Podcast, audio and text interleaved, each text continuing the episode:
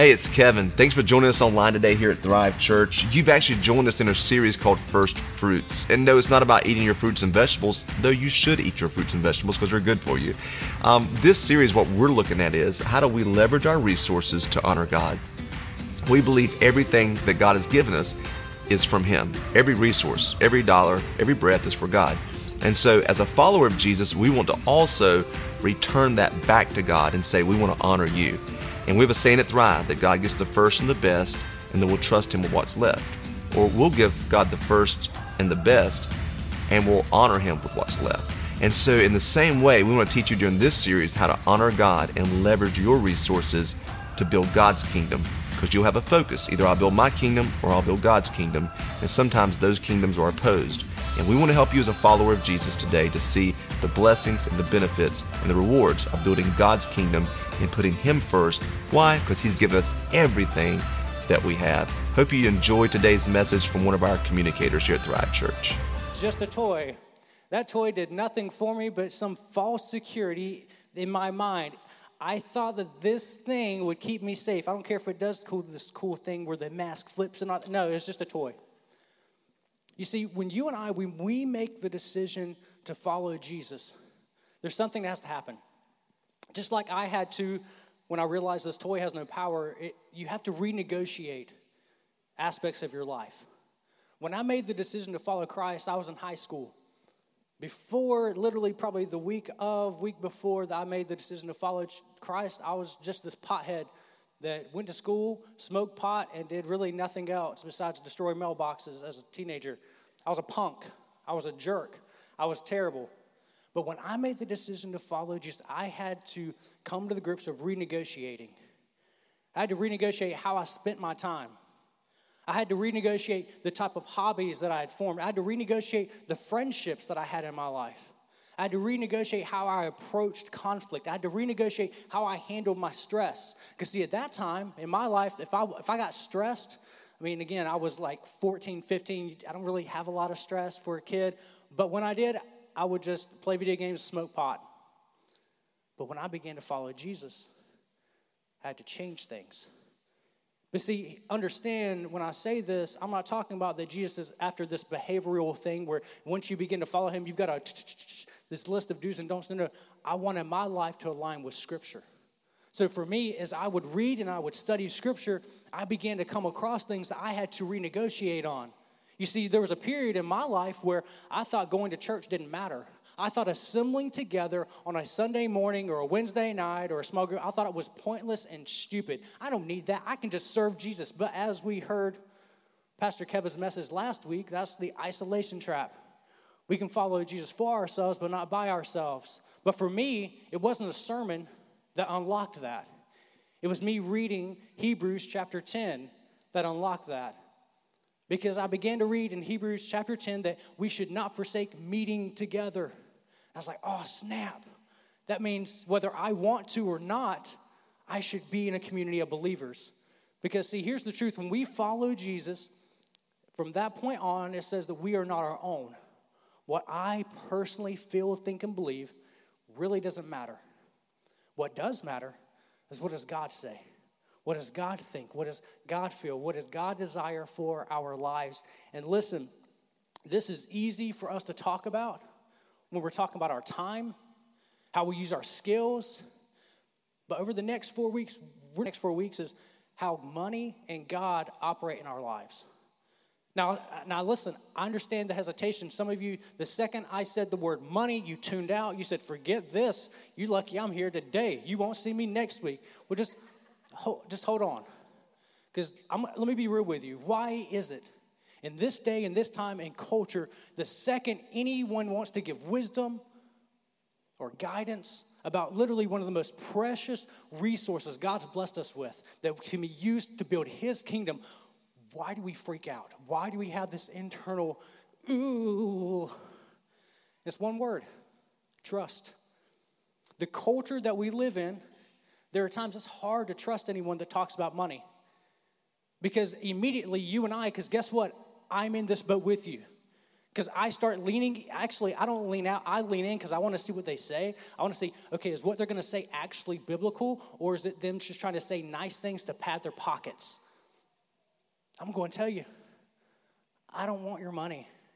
What I want is for you to live a life that is in line with what the Bible wants for you. Because when we live a life that is biblical, we live a life that is blessed. Now, listen, when I say blessed, I don't mean that you're going to have stuff. That because, oh, I'm going to start honoring God with my finances, that means that I'm going to have everything. My bank account's never going to be in the red. That means, no, that means God's going to be involved in every area of your life. That means you are giving permission, you're walking in faith because it is a risk sometimes to tithe and give, and you're like, eh, I don't know if I can do it. But I want to tell you, we can't afford not to. But here, here's the good thing. You're like, what's the good thing? I'm not here to tell you what I think, feel, and believe because my opinion matters zero. What does God say? Here's what I want you to turn with me to Ecclesiastes chapter 5, verse 10. Ecclesiastes chapter 5, verse 10.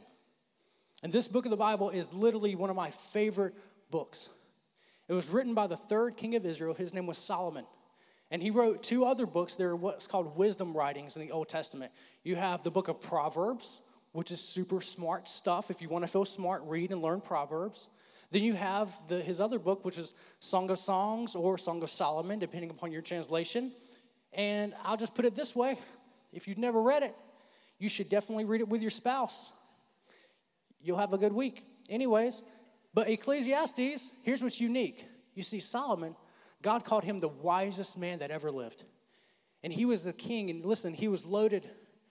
He built these immaculate buildings. He actually built the temple, and the temple was so insane, so amazing, other kings and queens would travel from far just to come look at it. It was like us going to DC to look at the monuments and gaze at its beauty, or Mount Rushmore. They would come from afar and look and check it out. But here's why I love Ecclesiastes it was written towards the end of Solomon's life. And he was a crotchety, irritable old man. So when we read Ecclesiastes, this is not the book you go to for encouragement. This is the book you go to for perspective. And what we're going to read today is what happens when we put our faith in money. So let's read this passage Ecclesiastes chapter 5, verses 10 and 11. It says, Those who love money will never have enough.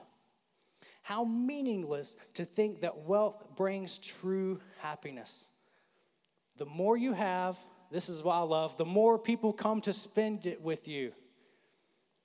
So, what good is wealth except perhaps to watch it slip through your fingers? You see, he's giving us a perspective on money. He's showing us, and specifically his audience at that time, of what happens when we put our faith and our trust in money because it's pointless, it's meaningless. We're doing it try to pursue happiness, but really, what good is it other than for people to come out of the woodworks? You've seen all the stories. I just won the lottery, and my third cousin, who I've never met that lives on the other side of the world, hears about it. Hey, man, you know, I sure do love you. I'm so glad to be a part of your family. So, as we kick off this series, here's our big idea today. This is what everything's going to come back to. This is what you need to write down, text it to your friend, put it on Facebook, tattoo it on your neighbor's arm, whatever it takes. But money promises only what God can deliver. Money promises only what God can deliver. There's this adage that says money talks, and it does. Ooh, money talks. It's a whisper, it's a nudge. You get paid a little bit more than you thought you would. Hey, I know what you should do with that extra money. So, what happens typically is we have these unexpected bills, we lose our jobs, chaos in life, and it's in that moment, you and I, we make one of two decisions. We think immediately, I need money to fix this. Or I need God to fix this. You see, in that moment, we come to this crossroads. We have to make a decision. Now, I'm going to be honest with you. I kind of do both. This week, earlier this week, Tuesday, I get a bill in the mail that I was not expecting. And you know what my first instinct is? Man, I need some money to do fix this. And then I remembered the sermon that I have to preach today. I'm like, I better change, I better change that to actually I need God. So it's this tension to manage. It's this intentionality that you and I have to have that as we approach these unexpected situations, the situations that stretch our money and our finances, that we have to remember that our good God is our ultimate provider. He is the one that's guiding us, directing us, leading us, providing, keeping us safe as we follow Him. So, in those moments, we have to remember that God is more important. That, see, just like this wonderful, awesome Red Ranger, it was promising something it cannot, will not deliver. Money does the same thing. Money tries to promise things and makes this attempt. Oh, no, no, I can fix that. I can handle that. No, no, don't worry about that. But it's not going to. It may do a halfway, but it's never going to be fully. So you're thinking, well, Keith, what in the world does money try to promise us? Well, it's three things. The first one is joy. Money attempts to tell us and promise us it can give us joy. But the truth is, money can't give us joy. Money can give us happiness, it can make us feel good, okay? It can make us buy that thing that we've always wanted. Some of you want that new iPhone. Yeah, some of you, for some unknown godly reason, want the new Android phones that are coming out, and I'm praying for you. But you see, joy is a fruit of the Spirit. Joy is what's produced in a life that is pursuing and following the Lord. You go to a third world country. I remember going to Nicaragua and seeing believers there that have next to nothing compared to what I've been blessed with, and they have joy. You see, joy does not come from stuff, joy only comes from a life that is full in Christ. And the only way, the only way that we can have this full joy is to basically stop listening to money and continue to follow the Lord. So, the first thing that it's going to give this false promise of is joy. The second one that goes right along beside it, because sometimes we think they go together, is it tries to promise us contentment. Money tries to say that, man, if you just have more of me, if you have more money, you'll be content, you'll be set, you'll be fine. But it's not. It's the curse of always wanting a little bit more. We think, man, if I just get that raise, if I just get that bump, man, we'll be set. Then you get that raise, and then you know what you're saying? Man, you know what? If I get that next raise, get that bump, man, we'll be set. You know what? This TV is not good enough. I need the bigger TV. I need the 7K TV. No, that does not exist yet. I'm not that cool. But when we get it, it ends up leading us to something else. There is no contentment in money. It's a snare, it is a trap that continues to lead us down this, this path that pulls us away from what God has for us, from what God desires for us. Paul, he said this in Philippians, says, Whether I have a little or a lot, I learned the secret of contentment in Christ. Stuff will not satisfy us fully. To be honest with you, I think that we have this, we have more of a love of the idea of it than the actual item. I wanted a dog for years. I wanted a dog that would cuddle with me. I wanted a dog that when I walked in would just go ballistic. And guess what? We got a dog. Guess what? That dog used the bathroom all over the living room. That dog would chew on things. And I began to realize I love the idea of a dog, not the responsibility. And there are times we love and think that we, if we have this stuff, we'll be fine. And then we get it and we realize, man, this was a waste. It was not worth it. I don't feel fulfilled anymore. So then we go searching for something else. Money will not bring contentment, it will not bring joy. And the third false, fake promise that money tries to throw in our face, and this is the one that I battle with probably more than any of the other two, is security. Money tries to say, if you have enough of me, you'll be secure. If you build up your savings account for those three to six months of emergency fund, as Dave Ramsey says, you'll be set. You ain't got nothing to worry about.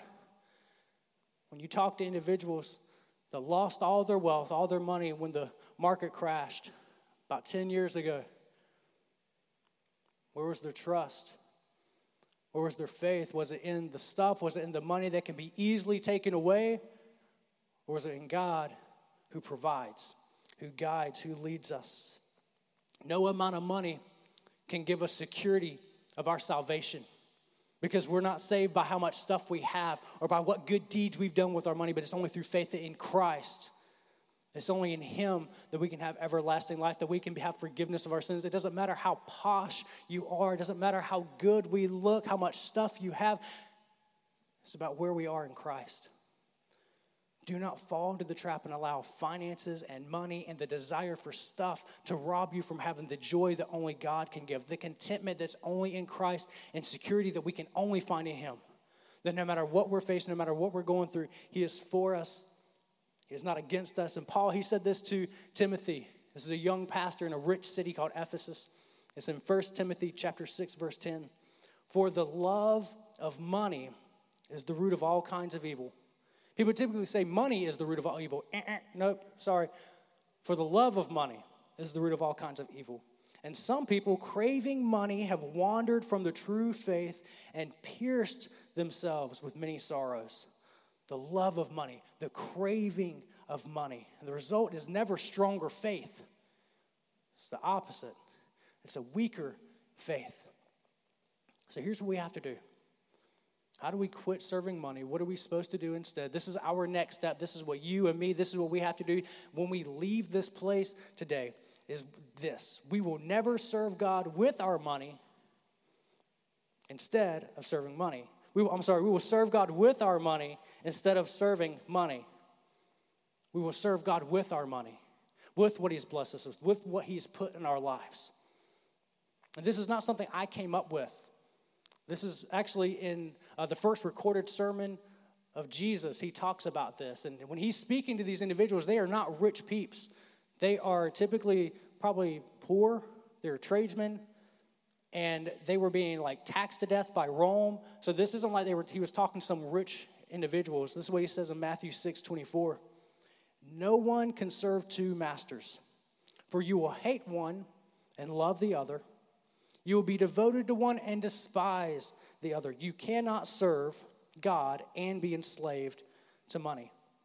Listen, he could have said anything. He could have compared, he, he didn't have to say money. He could have used sex, he could have used alcoholism, he could use addiction, he could use workaholism, but no. Money. We cannot serve both God and money. Now, let me go ahead and clarify something as a disciple, as a follower of Jesus, it is okay to have stuff, it's okay to have money, but it's not okay for your stuff or money to have you. For it to have control, for it to have rule, that everything you do is pushing towards you getting more money or more stuff. We are not going to be enslaved to money, but we're going to take the money and what God's blessed us with, and we're going to serve God. We're going to let it build His kingdom and what He desires and what He has purpose for in our lives and in the lives around us and in our community. Because listen, I already know that even even now, some of you, as you've been listening to this, you can't you just kind of roll your eyes because you think the pastor is up there, he's preaching, he just wants money. Listen, I really don't. I, I I'm going to speak openly, but try not to be a jerk. That's a bad, bad combination. My life and my well being is not dependent upon you as an individual, but is upon the Lord. And I, just as Paul, I have lived with little and I've lived with what I would consider to be much, and I'm not worried because my God is bigger than my perspective and my opinion. Because listen, guys, I'm wrestling with this. Cool, celebrate it. That's awesome. I'm weird about that. I'm wrestling with this just as we're sitting here together. So please don't get a twisted thing and thinking that what oh because Keith's up there talking about he's got a hammer down. He's got no man, I am struggling and pushing through this and letting this dissect and pull away things in me that I've been holding on to that I didn't know I was holding on to. Listen, do not let Satan lie to you and ignore this information. Because listen, here's the other here's the other side of the coin. If we ignore this, I don't know if you knew this, but two of the main arguments that happen in a marriage is about sex and finances. That's it. We are not shy at Thrive. I'm sorry if your kids are in here. Kids ministry is awesome. But listen, just this week, shoot, this week, yesterday, me and my wife, we got into an argument. Guess what it was about? Money. Guess what? Earlier this week, around Tuesday, we got into another argument. What was it about? Money. You know why? Because I'm living this out. And I don't want my marriage to be sacrificed and fall to the wayside because of my pursuit of money, because my pursuit of more. For me, honestly, the argument's more about the fact that I don't want to spend money and I'm cheap. But that is for me and for me alone. But here's the thing can you imagine what your life would be like if you changed your perspective and began to allow God to use your money and your resources to make an impact for His kingdom? To see people go into a foreign area and preach the gospel, and you helped fund that team to go? Can you imagine what would happen if you get to heaven and you meet people and somehow you find out that it's because of your giving that they were able to know Christ? To me, that, that, that's what matters more than me having the latest gadget, gizmo, a fluff bank account. I want to live a life where God is using it to make an impact. So, how do we stop serve money? How do we stop it? How do we cut it cold turkey? And let me go ahead and tell you something. This is not a thing that you'll hear this and you're going to do this this afternoon and you got it together. You don't have to do anything else. It's set and done. Nope. This is what's called a tension to manage. This is something that you and I, we have to be intentional about every time money hits our bank account, every time money leaves our bank account. We have to keep these three things in mind. The first one is we have to stop letting debt rule our life. And listen, I'm going to tell you, this is a tough one to chew on. This is what it says in Proverbs chapter 22, verse 7. Just as the rich rule the poor, so the borrower is servant to the lender. I had a mentor tell me that nothing is a bargain if you can't pay for it. How many times do we fall victim to the no interest for six months? How many times, like, well, it was on sale. I just couldn't pass it up. I have been that guy. Let me tell you, the conversation does not go over well.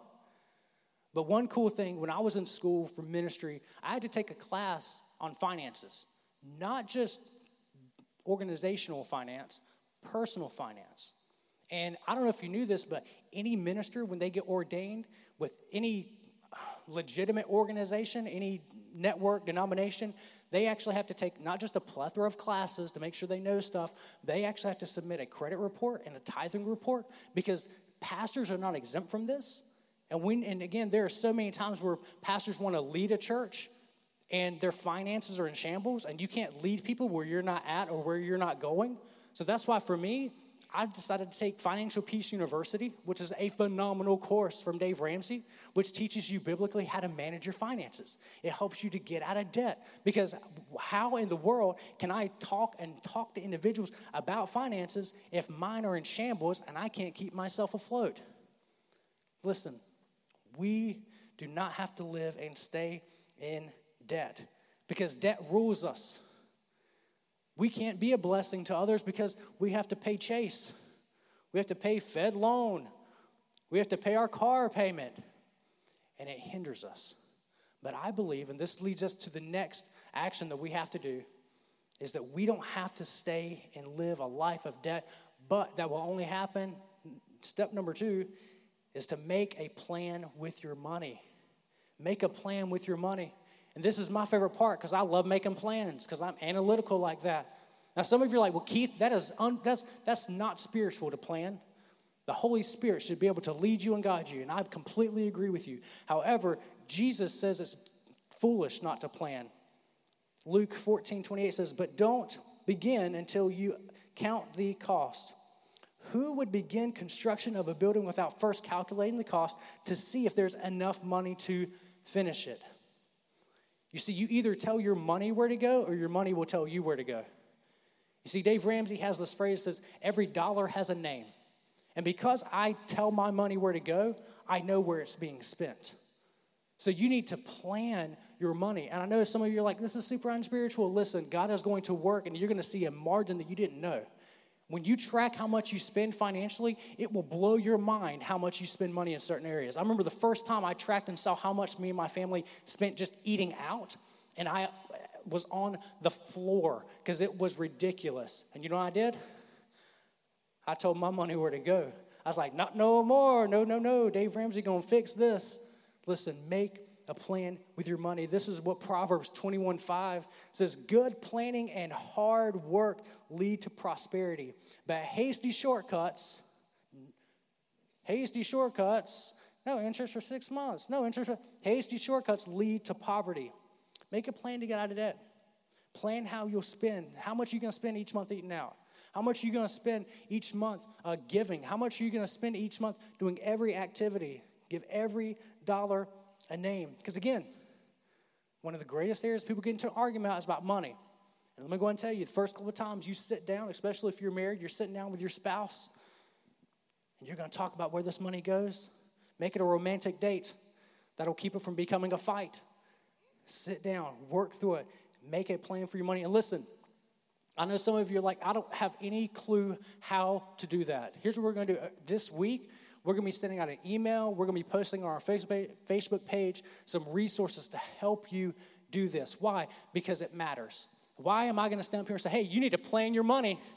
But good luck doing that by yourself. No, we want to resource and help you because we want you to live a life that's not serving money, but serving God with your money. So here's the third. The third, and this is typically the one that people can get anxious about of how do we stop serving money, is we need to be generous to kingdom work. We need to be generous with kingdom work. Paul said to the church in Corinth, he said this, chapter 9, verses 7 and 8. You must each decide in your heart how much to give. And don't give reluctantly or in response to pressure, for God loves a person who gives cheerfully. I don't know about you, but I, even saying the word cheerfully, I have to smile because I feel weird if I say it with a, with a solemn, sad face. It says, And God will generously provide all you need. Then you will always have everything you need and plenty left over to share with others. That word cheerfully means with joy, with liberality, with generosity.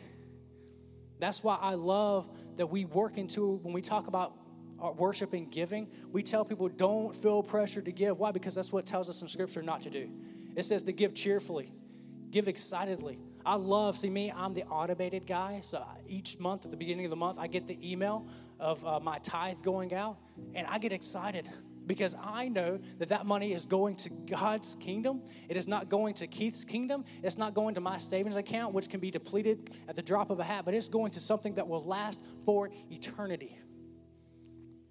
And here's the thing like me my family, and this is not like tooting my own horn, toot toot, we give the first 10% each month, and we give a small percentage above that to other organizations that's making an impact.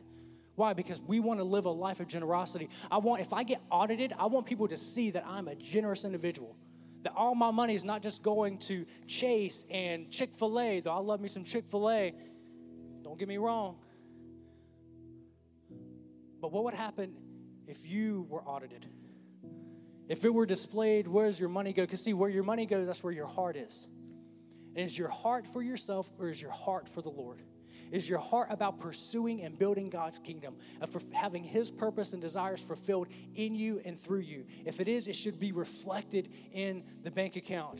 I know, listen, this is not popular. This is not exciting. This isn't the kind where you pound the table and get so pumped. But listen, if you and I, if we're going to live a life that's going to make a kingdom impact, it has to go beyond our time and our skills. So easily, we can say, oh, yeah, I've got time to serve. Oh, yeah, yeah, I'm really great at this. But the second you talk about money, man, you grip that wallet, you clutch that purse as hard as you can because you're ready to fight someone. And here's the truth as I said at the beginning, it's because of trust. And we live in a day and an age where we're seeing, listen, one of my favorite things I get to follow on Instagram is this account called Preachers and Sneakers. And what it is, it's just really people being dumb and posting outfits of all these known celebrity uh, pastors and ministers and clothes that are just astronomically priced. And listen, as I said, it's okay to have stuff. Don't let just don't let stuff have you. But we live in a day and an age where we are skeptical of the church.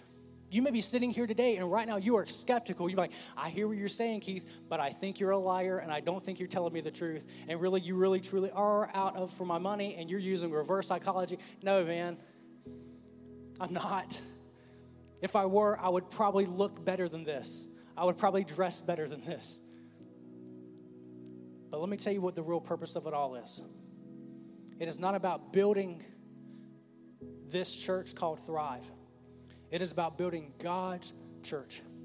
It's about making an impact in our community. See, when we give here financially, as we're called to, to give to the storehouse, give to the local church, what happens is it's not just put here so that we can have nice stuff. We would probably have better carpet if that were the case.